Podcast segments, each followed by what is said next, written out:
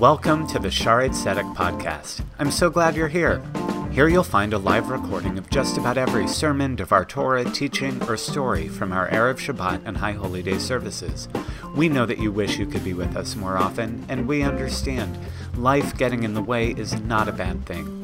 To live Jewishly is to understand that just as important as it is that Judaism happens in the synagogue, it's even more important to live Jewishly in your home and on your way.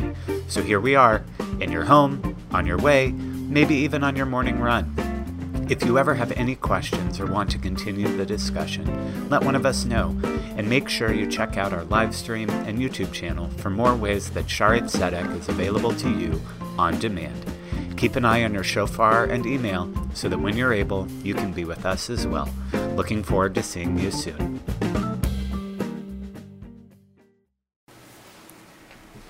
So, one of the um, consequences, but one of the results of having some 40 to 45 B'nai Mitzvah a year is I find that I have some conversations over and over and over again. And with every bar bat mitzvah, and I know we have a few of you who are here getting your, your service requirements. I mean, we have a few of you here because you love Friday night services so much. Um, so I'm going to give away a little bit of, of one of the things that I'll share with you the week before your uh, service. And I always share with our B'nai Mitzvah students that there's only one thing in the sanctuary that they can control, which is themselves and that's the only thing I want them to worry about, and I want them to ignore any other distractions. So if a cell phone goes off, what do they do? Ignore it and keep going. When they know that it's grandma's cell phone, even though grandma doesn't know, what do they do? Ignore it and keep going. When grandma pulls out her phone and rather than turning the ringer off, hits the volume up button and makes it louder, what do they do? Ignore it and keep going small fire in the back of the sanctuary, and then they think they got me. And they say, run. And I say, no. I say, small fire. Mr. Levine will have it out before anyone else in the congregation knows. Ignore it and keep going. But just this week, I learned that I may have been incorrect.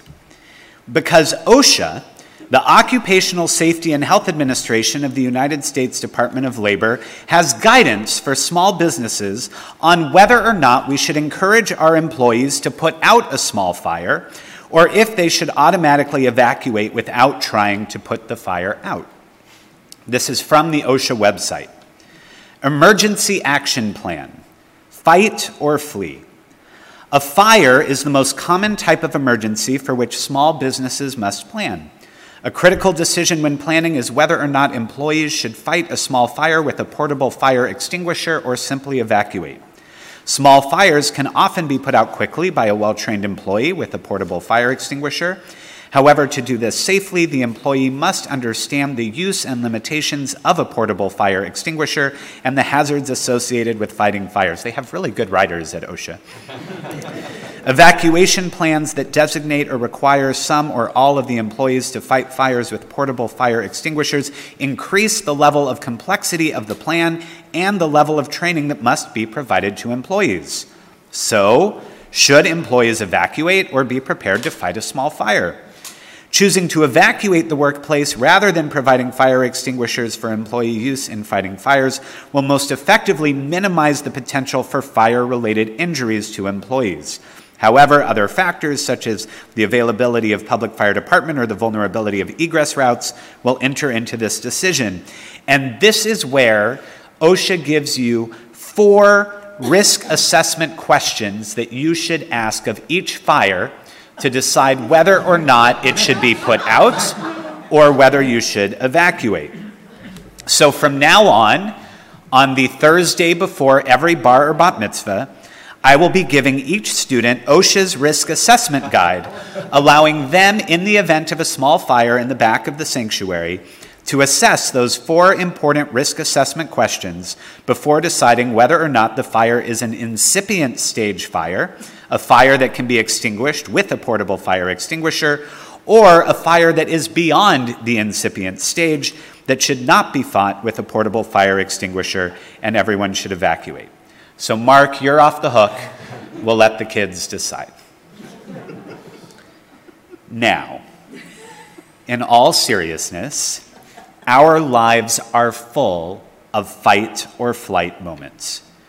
Do we meet the risk ahead of us head on, risking whatever personal harm might be uh, a possible consequence? Or do we run in the other direction, ensuring our safety? An example that I often teach from the book of Genesis is the story of Jacob when he hears that his brother Esau is approaching with 400 men. Now, remember, at this point in the story, Jacob hasn't seen his brother in 21 years after he stole Esau's birthright and blessing. And the last time he saw him, Esau threatened to kill Jacob.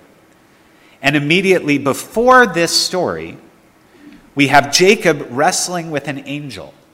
And he wins the battle, and his name is changed from Jacob to Israel. But the angel, we read, injures Jacob's hip in the process. Now, Rashbam, a 12th century French commentator, teaches that the angel was sent to wrestle Jacob precisely so that he would be injured and he wouldn't be able to run away from his brother. So, from here, you might think that the Torah is teaching us that we must face all of our fears head on. But it's not so simple. Rabbi Zev Reichman of Yeshiva University writes in his book, Flames of Faith, how those who face their fears like Jacob are embodying the midah, the virtue of netzach. Netzach means dominance or victory, and it's a divine quality to which we should aspire. But those who protect themselves, fleeing, choosing a safer option, are embodying the midah, the virtue of hod, which means submission, acceptance that there are things that are out of our control which is another divine quality to which we should aspire. Hod, he teaches, leads to empathy, an understanding of the adversity that others might be facing. Rabbi Reichman explains Netzach and Hod are represented by our right and left foot, respectively. The feet allow an individual to stand. These two behaviors represent two modes of survival how to remain standing despite challenges. They are the two ways of dealing with adversity fight and flight. So the answer, it turns out, is rarely a simple one. I've been thinking a lot about fight versus flight as I've been watching the news coming out of Ukraine. I read the story of Neha, a 17 year old young woman from Haryana in India who moved to Kiev to pursue her bachelor's degree before going on to medical school. She has been renting a room, a paying guest, at the home of a construction engineer, his wife, and their three children. While the Indian government was flying home all of its students that were studying in Ukraine, Neha turned down the offer, not wanting to abandon the family that she's become attached to wanting to help this mother of three after her husband volunteered to join the front lines of the battle against the Russian invasion. Or Sergei Novesky, a 38 year old veteran of the Israeli military who emigrated to Israel from Ukraine in 1998. Novesky is one of many Ukrainian Israelis who've already left Israel or who are planning to soon to go back to their home country and join the fight for freedom. And they are among 50,000 Ukrainian citizens living abroad who have returned to Ukraine in order to help defend their homeland. These are just two of many stories of those who are choosing to risk their lives by either staying in Ukraine to help those who cannot escape the hordes of Ukrainian civilians and foreigners who've joined the military in the fight for freedom. How inspiring it's been to watch their stories, and how tragic to know that many of them may not survive. Which makes us so sympathetic to the more than one million Ukrainians who have fled to other countries and the countless others who have moved west within Ukraine, hoping to avoid the conflict.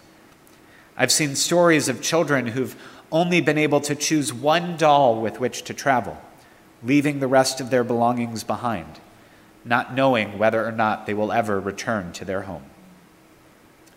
How does one make such a decision?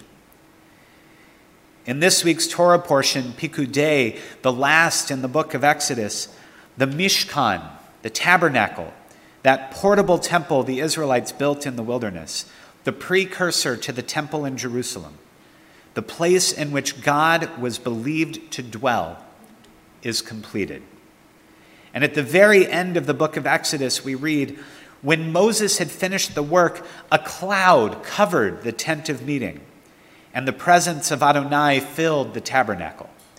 Moses could not enter the tent of meeting because the cloud had settled upon it, and the presence of Adonai filled the Mishkan. When the cloud lifted from the tabernacle, the Israelites would set out on their various journeys. But if the cloud did not lift, they would not set out until such time as it did lift. So here, God is making the decision for the Israelites. When do you stay and when do you leave? When the cloud of God tells you to stay or when it tells you to leave. Wouldn't that be amazing? Not just for Ukrainians today, but for any fight or flight situation in which we might find ourselves. Wouldn't it be great if a cloud of God would guide us? A divine OSHA guidance of risk assessment questions? If the cloud says to stay, we stay. If the cloud moves forward, we move forward, knowing that we are protected as we do. But this isn't how life works. We don't have divine clouds or OSHA guidance for each of our moves. We have to make decisions for ourselves, difficult ones. But that doesn't mean that we can't still be guided by some form of that divine cloud. And this is where Rabbi David Bassous, the rabbi of a Sephardic congregation in New Jersey, offered a teaching that I found quite meaningful. And we're going to go a little earlier in the book of Exodus, or maybe ahead to our Passover story, as the Israelites have just fled Egyptian slavery only to reach the Sea of Reeds, hearing the Egyptian army pursuing from behind. And Moses said to the people, we read, Have no fear. Stand by and witness the deliverance which Adonai will work for you today. For the Egyptians whom you see today, you will never see again. Adonai will battle for you. You hold your peace. And then Adonai said to Moses, Why do you cry out to me? Tell the Israelites to go forward. And then God gives Moses the instructions to raise his staff so the sea will part. But Rabbi Bassous proposes that this pronouncement from Moses was speaking to the Israelites four differing responses of fight versus flight. He wrote, To those who wanted to commit suicide by fleeing, for since there was nowhere to go, fleeing meant certain death either by drowning in the sea or by Pharaoh's army. Moses said, the beginning of that announcement, he said, Do not be afraid. Stand still and see the salvation of Adonai. And to those who wanted to go back to Egypt was the line, The Egyptians whom you see today, you shall see no more. And to those who wanted to fight the Egyptians on their own, Moses said, God will fight for you. You will be silent. And to those who wanted to just complain, or even to pray about their plight, God said, Why are you crying out to me? Rabbi Bassous proposes that the divine cloud is, in fact, given to each of us as a form of guidance, and it is unique to each of us. Whatever it is that our instinctive response may be, the divine answer would be to question it. Whether our instinct is fight or flight, we must question it. We must turn our options over and over like a piece of text, and while we may ultimately continue with that first instinct, we will know that we have done so from a place of sound mind once we've thought through the consequences and made the best choice possible. Rarely are these decisions right or wrong, but rather choosing the best of several bad options. But Rabbi Bassous reminds us in any case, simply complaining or even praying about our situation without doing anything to change it is not an option either.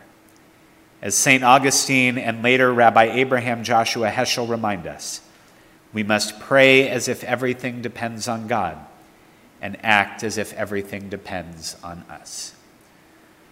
So, on this Shabbat, as we watch the news, we will do what we can from here. We'll donate to support those who are fighting. We'll donate to support those who are stuck in danger, unable to fight or flee. And we'll support those who have been able to flee. We will pray for Netzach. We'll pray for victory for freedom and defeat of tyranny. We'll pray for strength for those who are risking their lives, so many untrained, knowing that they're unlikely to succeed, likelier to perish, but fueled by the passion of knowing that they are defending their country for the generations to come. And we'll also pray for Hod, for submission to know that so much is out of our control, that we may have empathy for those who've left their homes, praying for their safety, well being, and peace. And we pray for strength for each of us as we face our own fight or flight moments, albeit far less severe than those in the middle of war. But may we too find strength when facing our fears, empathy when protecting ourselves from them and most importantly, may we feel that God is with us, guiding us as we move forward in strength, we pray each day toward a world in which no one has to make choices like those the Ukrainians are facing today. A world one day, we pray, that is filled with peace, as we say. Amen.